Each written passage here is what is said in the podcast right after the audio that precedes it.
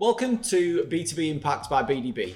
Join me, Matt Smith, CEO of BDB, and Oliver Brewood, BDB's Head of Digital and Technology, as we get together to discuss the myriad of trends, topics, opportunities, and developments in the world of B2B marketing and communications. Our aim is to arm you with content, opinions, and insights that deliver lasting and meaningful impact across the B2B community, helping the global businesses and brands we partner with navigate their way through the information and communication revolution. Are you ready to make an impact? Hi, everybody, and welcome to this week's episode of B2B Impact, where we're going to be discussing all things change management. So, it's a very broad topic, um, and obviously can apply across not only the world of marketing and communications, but also the wilder world of work and uh, running your teams and developing your uh, businesses as well, as well as the wider world, which is seeing quite a lot of change at the minute. Yeah, certainly is. For sure. And I think it's actually interesting, even when you run the parallel of what's going on in the wild the wider world, if I can say that word out loud, um, at the minute, and try to overlay that with some of the tips and advice that we'll probably no doubt run through today. A lot of the change management, the disruption, comes from people not being clear on why you're doing something in the first place, potentially. Yeah. Um, and obviously, uh, changes in directions and decisions that you've communicated to somebody sometimes have to change throughout the process. So, Yeah. do you want to kick us off, Ollie, in terms of change management? You've obviously been part of BDB, previous businesses before. You've seen lots of things that we've uh, developed and uh, implemented ourselves over the years. But Yeah. So I think, first of all, I think, I guess the reason why we thought it'd be an interesting topic is just because it is so relevant. There is um, a lot that, that um, kind of is encompassed within it. And it's something that we struggle with, and every business on the planet, I think, uh, would would say they struggle with it to a degree or another at a time or another, depending how much change they're trying to go through, how necessary the change is, and what's the driving factor of that change. So um, I suppose we've had it from internally from from um, recently. We've we've changed multiple software suites and implemented different tools. Um, there's changes in, in company structure due to the nature of being a growing business that, that necessitate some some level of change as well within our clients. You'll see um, that they need to change the way they approach things. That Yeah. they're they're struggling to have people um, get on board with it. Whether that's because there's been a larger organisational change, such as an, an acquisition, or whether they just need to to get teams to do things in a different way that works better for the business. Um, but like you say, it's not easy, and I think I think the way you've you summarised it there, that I think at the the root cause, I, I guess a lot of the issues probably do come down to the fact that um, people don't necessarily know why you're making the change, or, or potentially they know why you're making a change, but they don't agree with the way of well, you're solving it, which I guess is more of, is what Yeah. happens with politics. I think a lot of I think yeah, definitely in politics, but I think a lot of it can be commu- it comes down to the way you communicate that change, uh, both before, during, and post implementation of, of, of said change, which is why it's very relevant to what we do, I guess, in terms of communicating with your teams and your stakeholder groups. Now, change management's typically pretty easy when you're talking to a sole trader, an owner-managed business, an entrepreneur, because you're the guy making the decisions, guy Yeah. or girl uh, making the decisions. You're the person who's in charge of most aspects of that business. So, as you said, as you grow out that, the functions and you get bigger, as we've seen scaling our own business now, uh, change management's even more uh, complicated.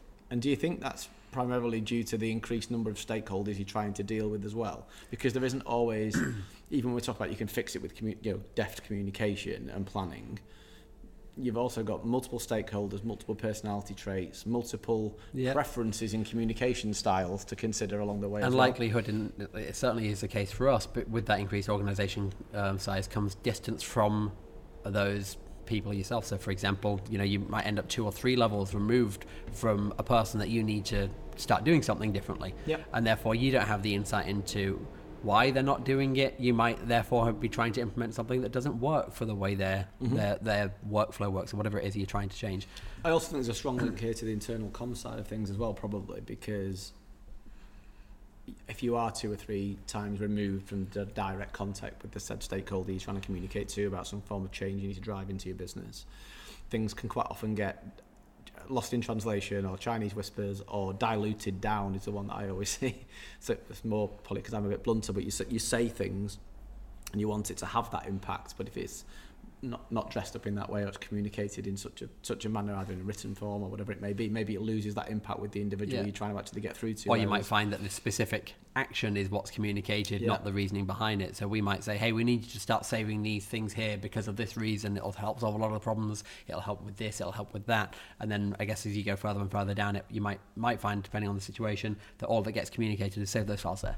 How, how much planning do you think businesses either that you've engaged with or worked with or worked for potentially, how much time do they put into planning change management properly? I suppose with the nature of uh, the type of businesses that I've worked with and the type of change we've been talking about, where it's not certainly when we talk about um, the kind of client change we've been talking about, and even our internal change, I'd say for the most part it's not huge. Mhm. We're not changing a business model or changing something really fundamental. Where Quite often we do. Quite often in our in our world though we do change. Even if it's roles, responsibilities, job titles, structures, departments, teams, there's quite a lot of stuff. I think when you get into change management, that True, but I'd say with some of those things that you you kind of almost evolved into it. So you haven't Yeah. sat down and said, "Hey, we need to Yeah, grow sure. a digital team." For example, our digital team's grown out of growing client necess- necessity, industry changes, and kind of organic growth over the last seven Yeah. or eight years. yeah, Um, whereas I suppose what, what we're thinking about here is something more where we sit down and said, hey, we need to make this strategic change because that's going to be better for the business for some reason. Um, Well, we see it quite often with brand names, sub brands, products. You know, at varying levels within different entities that we work with. mm, because I think that can that can quite often uh, provoke a little bit of a emotional response to things. Sometimes if it's a product or a brand that you've uh, worked with for a long time, as you say, particularly if you're acquired potentially, and then suddenly that all disappears and you've got this new name above the door, yeah. um, and if that's not communicated well, um, again, Yeah. So I, I- suppose to some extent, to answer your question, it's almost working on assumption for myself because I've, I, I can't say we've been inside the client in some of those decisions. Mhm. But whether it is an acquisition that's going to be happening above the marketing contacts, it's going to be more dictated down to them. So I would assume in the case of an acquisition, there's been a huge consideration put into change management because it is a big change. Yeah. Whether you're a huge company that's acquired a small company, that small company is undergoing a huge change yeah, or, it's more even sized uh, merger, for example, it's still a big, big organizational change. Mhm. I suppose when we're talking about um, something at the, I won't give an example, but at the smaller end, it probably requires less planning, Yep. but probably still in many cases more planning than has it actually been putting into it. Yep. Yep. Because I think you can realize, just as a simple example, where we've rolled out new software in the last sort of six months Mm. uh, to the team members, in hindsight, it's easy to sit down and go, oh yeah, well that's really obvious. Why didn't we put together that guide from the beginning? And if we'd had that in, in place from the beginning, then it would have potentially made people's lives easier. I think quite often it's just the pace the pace of change, and particularly in in the industry that we work within, the pace of change is so fast that almost if you're not if you're not reactive enough and being seen to to lead your clients or lead your contacts um, through the continued evolution, if you spent six months planning it and and kanbaning it and, and, and get pulling it all together into a lovely structure. You're probably too late, which Yeah. I- is my take on it, and that might be more the entrepreneurial mindset of wanting to be at the cutting. You want, you want to be right Yeah. at the edge with it, Which I think is probably, at least the way my thought um, goes. I'm sure an expert in change management could disagree with us, but my, I, I would say that you need to put the um, put the right level of planning in for the actual size of the task that you're trying to do and how and how fast it needs to be. Like you say, if you if you've got an urgent issue happening right now, um, a quality control issue, for example, um, if you don't implement changes right now and you sit for six months planning through how you can how you can approach this better in the future, what institutional changes need to happen to make that work. Six months down the line, you might not have any customers left that actually want to buy your product in the first place. Mhm. Yeah, no, absolutely. And I guess, I guess linked to that then is heavily planning the team, the time, the, and the resource that you invest into that change management. Because certainly for a company of our size, as we've evolved and, and, and grown up, should we say, over recent years, um, it, it can feel a bit more reactive sometimes, or maybe or maybe we've been overly ambitious or unrealistic. You know, when you look back on things, sometimes of how much time we need to dedicate Mm. to something, particularly if you're in a client-facing role as well. Um, the client work will always come first, Yeah, yeah. often to the neglect of your own business. And obviously, we've evolved now, and we've got like uh, people like yourself in ops roles, and we've got um, different people in different functions across the business, which is kind of that natural state of growing up. but looking back on some things that we have implemented and some changes we've made, yeah, um, I think we were we un- underestimated significantly sometimes how long something would take. Mm-hmm. I think, and there's so many reasons to do that sort of thing as well. If you if you think about um, deploying a piece of software, so we've we've deployed multiple pieces of software, but so we, we don't talk about us uh, too much. We could use the example of like marketing automation software, which Absolutely. many of our clients will be using a Marketo or Pardot or things like that. Realistically, if you don't want to just use them like you're using Mailchimp or another email service provider, they require a lot more thought, yep. a lot more uh, resources, yep. Um, more commitment to do it internally, more linking in with the sales team. So if you don't actually plan out how you're going to do it, and, and realistically, do you have those resources in place before you've acquired the software, you'll probably find that you're spending 20, 30,000 plus euros, dollars, whatever currency, mm-hmm. um, per annum just to, to use some software the same way you could have spent uh, 2000 on MailChimp. Yep. And and do you think in that kind of situation where you have got such a, a, critical change to kind of the tech stack or the development that somebody should have a dedicated kind of driver role in that seat? I think uh, we've seen this ourselves for certain, which is that if you don't have somebody that's got a, f- a fair amount of dedicated time, whether that's their dedicated role or whether that's time that you've managed to s- safeguard, which is definitely a challenge in, in of, of itself, um, then it, you're really going to struggle because other work is going to take precedent. Um, it's that whole um, what is it, the Eisenhower matrix, if anybody's uh, familiar with it. If not, feel free to look it up. But it's basically yeah. dividing the tasks that you have to do in, in terms of uh, their importance versus, I think it's how uh, critical or yeah. urgent they are. So importance versus urgency. Yeah. So you end up with the not really that like important in the grand scheme of things, but very very urgent in order to actually you know, uh, the fact that you know you might have an exhibition stand, so you need your email to go out about it. It's not that important, yeah, but it's incredibly urgent because your exhibition's so next critical, week. Yeah, yeah. So you, will end up focusing on those activities, and I think that's where if you don't have um, your, your dedicated time, you're not going to get around to to working on the thing that's going to be really important for the future because all that activity is generally going to fall into very high importance but in terms of uh, urgency, there's not really any time pressure often to deliver it, other than generally we want to deliver this in three, six months so that it's better. And moving on to my favourite part of change management, dealing with like resistance, struggles, opinions. There's obviously many opinions, and certainly in growing teams and, and growing businesses that we deal with with, with huge global teams. Um, it's an, do you think it's an inevitable outcome with change that you're always going to face that some element of negativity and resistance probably being the right word. I think so. To a degree, you're going to, you're bound to encounter um, one type of resistance or another. We're creatures of habit, and we know what we know, and we have our insight. And I'm not saying that you'll always get the same type of resistance, but as a very simple one, um, if you're used to doing things one way, and somebody says, "Hey, now every time you save that file, we also need you to go over there and tick that box." Yeah especially if you don't know why it's important to go over there and tick that box, you'll probably just keep doing what you've always done. And maybe at the beginning you'll remember to do that thing now and again, but without something consistent and and um, pressured, you might never actually get round to ticking that box. I think the consistency points element, and that comes back to the communications, the planning again, because you hear it quite often in businesses that we deal with in our own business. Again, oh, we've told them that, we've told them that, and you're like, you know, you told them two months ago during yeah. during the the, the, the you know the, the entry point to the project now they're now they're in the and, throes of doing it. You know, and if you tell them two months ago, that's when they'll be really good for a week. Yeah. Um, they'll they'll go in there, they'll file it, and they'll tick the box. Yeah. Then they'll forget.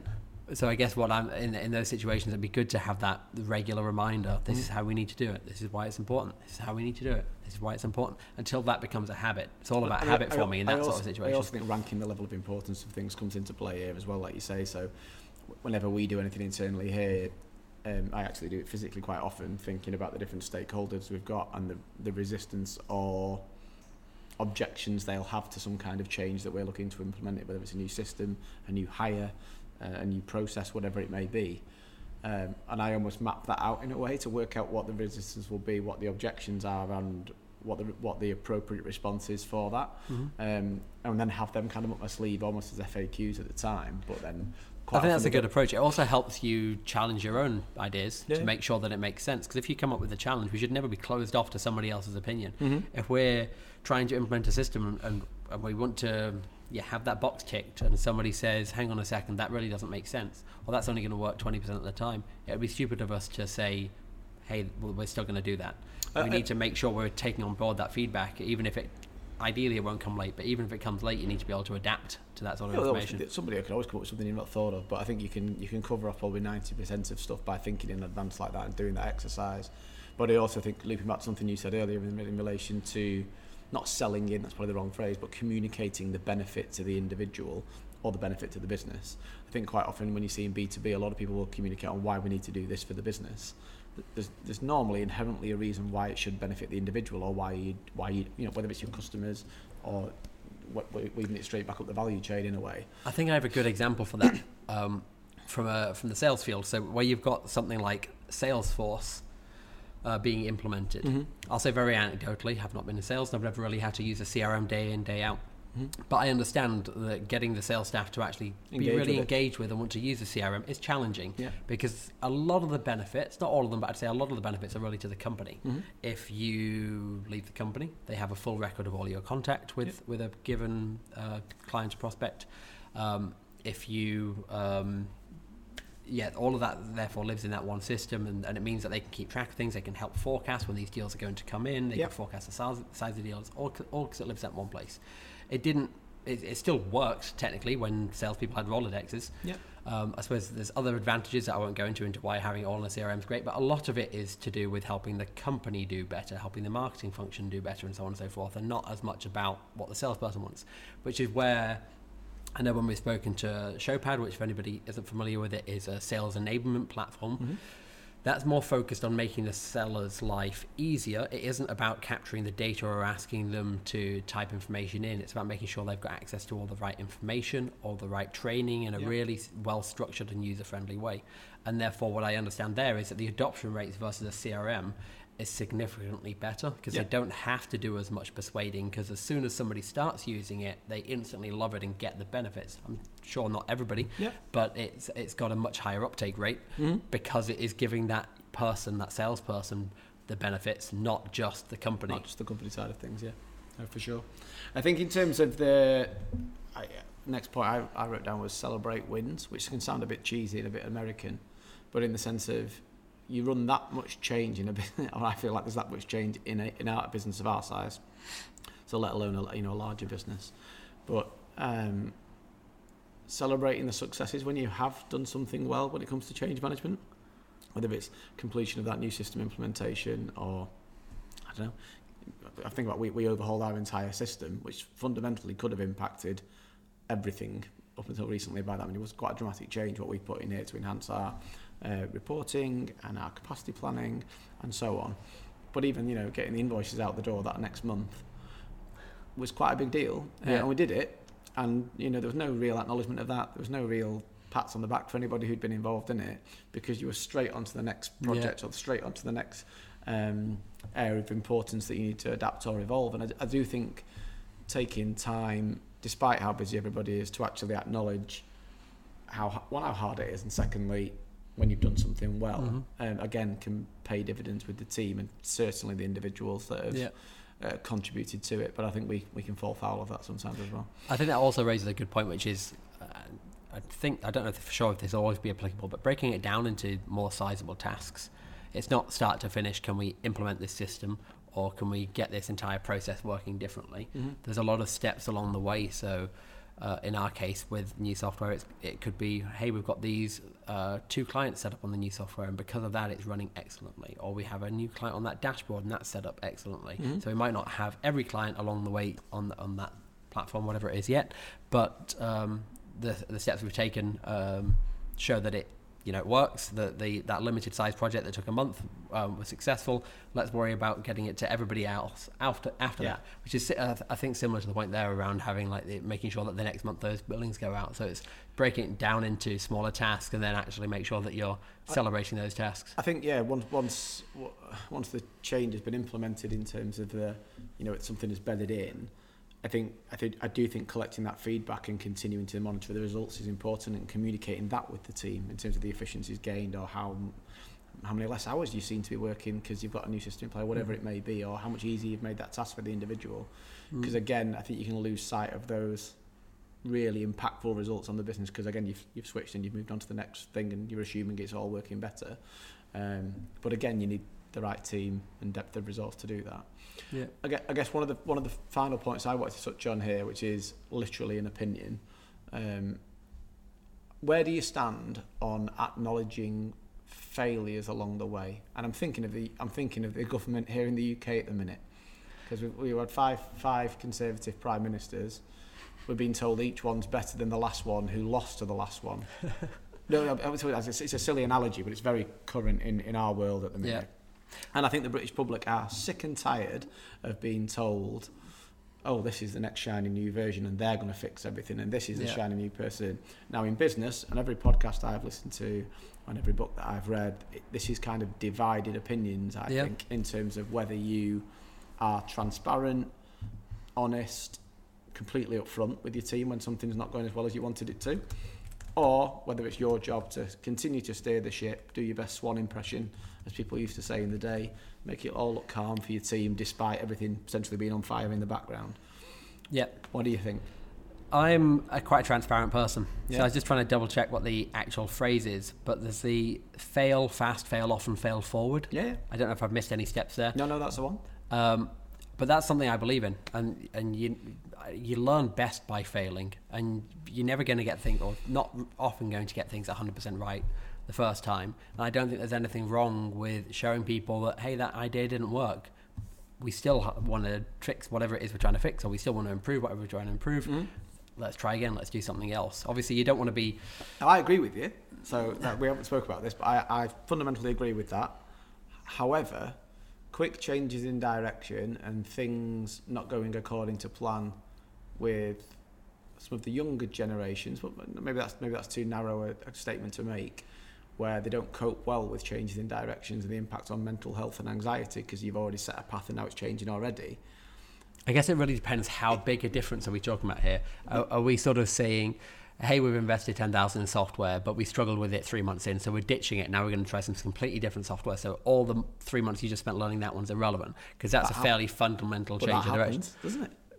And it can, but if that starts happening really often, that starts sounding like somebody's not doing their due diligence beforehand. Yeah, yeah. I don't think there's anything wrong with failing, Yeah. but I, uh, if somebody's consistently failing always without learning from it, I suppose that's what the key thing there is. If you're if you're repeatedly going down the same road and making a mistake, you've not learned from it, which kind of defies the point of hopefully the you're not changing direction all the time, but I think in in business and in the real world, beyond a textbook, things change fast. And whether that's team members, people maybe that you've said this person's going to be a, a great hire, you know, I'm not, not, not particularly yours, I'm thinking about other businesses. I'm thinking, this person's going to be great, they're going to run this, and then three months later they just disappear into the shadows Yeah. because it's not worked out or whatever it may be. But there's, for me, uh, it comes back to the same point: communication. So in terms of how you actually explain that to your Yeah. team or your stakeholders of why you thought something was going to go well and it hasn't. I'm with you. I'll always be as trans- uh, fully transparent because I, th- I think that's I think that's the way you should be. I've realised not everybody like will follow British politics. I'm sure you've got the headlines of the last few weeks where we've changed prime minister a couple of times.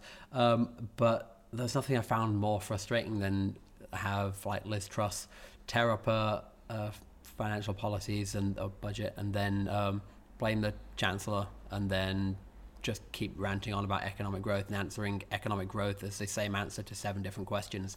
It's, it's I realise it's different in politics because the danger of saying you're wrong in politics is probably that you're instantly ousted. Yeah. So there is an element in politics of it. Just people like to just deny it and trying to No, try and do this one I- impression. I, I guess ultimately, without it trying to descend into a political podcast, because there's a high risk of that with this topic being at the forefront of our minds at the minute. I think it's their lack of acknowledgement of that failure that causes so much contempt amongst the British public, linked to the blame culture that sits around it. Like Mm. you've just said there, so in the sense of she offloaded onto her chancellor, it was all his fault, despite her being sat there for every decision that was made. And I think it does tie back to that wider cultural point as well. Is you've got the right culture in your business, you should be able to transparently acknowledge Yeah. without fear of um, punishment or you know. And certainly in a business, I'd expect you to have, let's say, for example, you and I worked on, uh, or I worked with a team member, whatever it is, on, on a on a plan. We try it, it doesn't work out. They might have led on it. So um, we've got one of our team members, and they're leading on a, a new platform. We we try to implement it. I support. I oversee every step of the way. It doesn't work. for whatever reason, Mm-hmm. I wouldn't expect. Well, I'd be incredibly unhappy if I was them and anybody else in the business if I just sort of said, "Well, you led on that. That's your fault," because I was in it every step of the way with Mm-hmm. them. Therefore, I should be helping to stand up with them and say, "Look, we tried it. It didn't work for these reasons. He, here are the reasons why we set off on the wrong path, or he, here are the reasons why it went down the wrong road in the end. And here's how we make sure we don't do it again next time. But not again, just a blank. right- but that's the right culture again, isn't it? Because I, I'm thinking of things live in my head as you're speaking, but in the sense of like wash-ups and debriefs in marketing agencies, where you, where everybody turns up with the right idea that you want to try and improve what you've done, honestly debate where we went wrong, make sure we don't make the same mistakes again, if, if, if there were any made, obviously. But for that person that's worked tirelessly on that project for three or four months, the, the emotions are probably running a bit high, and then Mm. you know, start unpicking everything that went wrong on that one. I can see why people do react the way they do sometimes to change management if it's not communicated in the right way. And I do, I do think maybe that maybe the point to final is that consistency of that communication that we've looped in all the way through the podcast here. Because I think without without that consistency, you can say something in the beginning, probably don't have time to say it at the end, and you're running a bit a bit too pacey through the process, aren't you? Really? Yeah, and then it'll just end up with uh, ultimately failing because I suppose it all ties back down to without jumping off on another tangent, behavioural change. I mean, Yeah. think about how many like anti-smoking efforts there have been, and obviously I, I'm assuming they're working to a degree because I feel like I see less smokers these days, but it's been what. 70 odd years of trying to push away from smoking. There's a huge, I know there's an addiction element there that's a bit different, but it still requires a huge behavioural change. I think a big part of quoting something like that is habit, but we're habitual creatures and everything we do is habit. So whether it's your scrolling, you're on your Instagram or Mhm. TikToks or whatever it is these days, I had a conversation about that this morning. We've got all these habits that we need to change, uh, and that's again that's a huge reason why change management is difficult. Hundred percent. Well, the one constant is change. Maybe we finish with that one this week. Um, I'm sure it's a, a topic that we'll continue to revisit, but hopefully that gives you a little flavour of some of the things that run through our mind and our business structure, and what we see with clients in relation to um, change management, particularly when everything around us in the world at the minute does seem to be uh, evolving at an extremely rapid pace. Um, so I hope you've enjoyed the episode, and we'll see you next time on the B2B Impact.